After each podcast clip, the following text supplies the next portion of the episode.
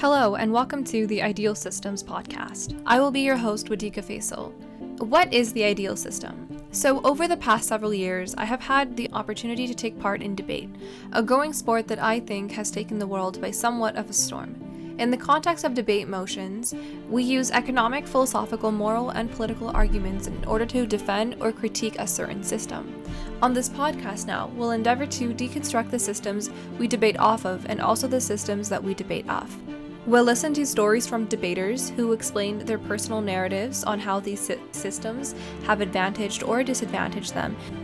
We'll also learn how these systems came into play, why they are the way they are, and how they'll continue to be in the future.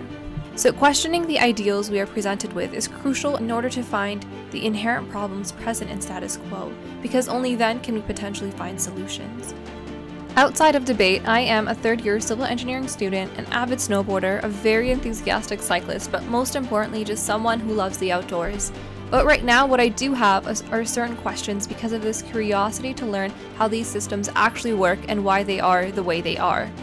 I was first introduced to debate in my early days of high school, and even though we didn't have as many resources as are available right now, I grew to absolutely love the sport. And now, with the online presence of debate, it has become more accessible than I ever thought possible. Overnight, with the effort of thousands of people, you could debate at tournaments across the globe from the comfort of your own couch. Similar to the story of debate, COVID 19 forced thousands of systems to inevitably change, proving that nothing but change is certain.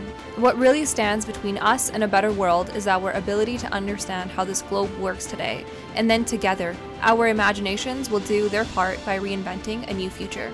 Is there someone you'd like me to interview or something you'd like to listen in on? I'd love to know your feedback.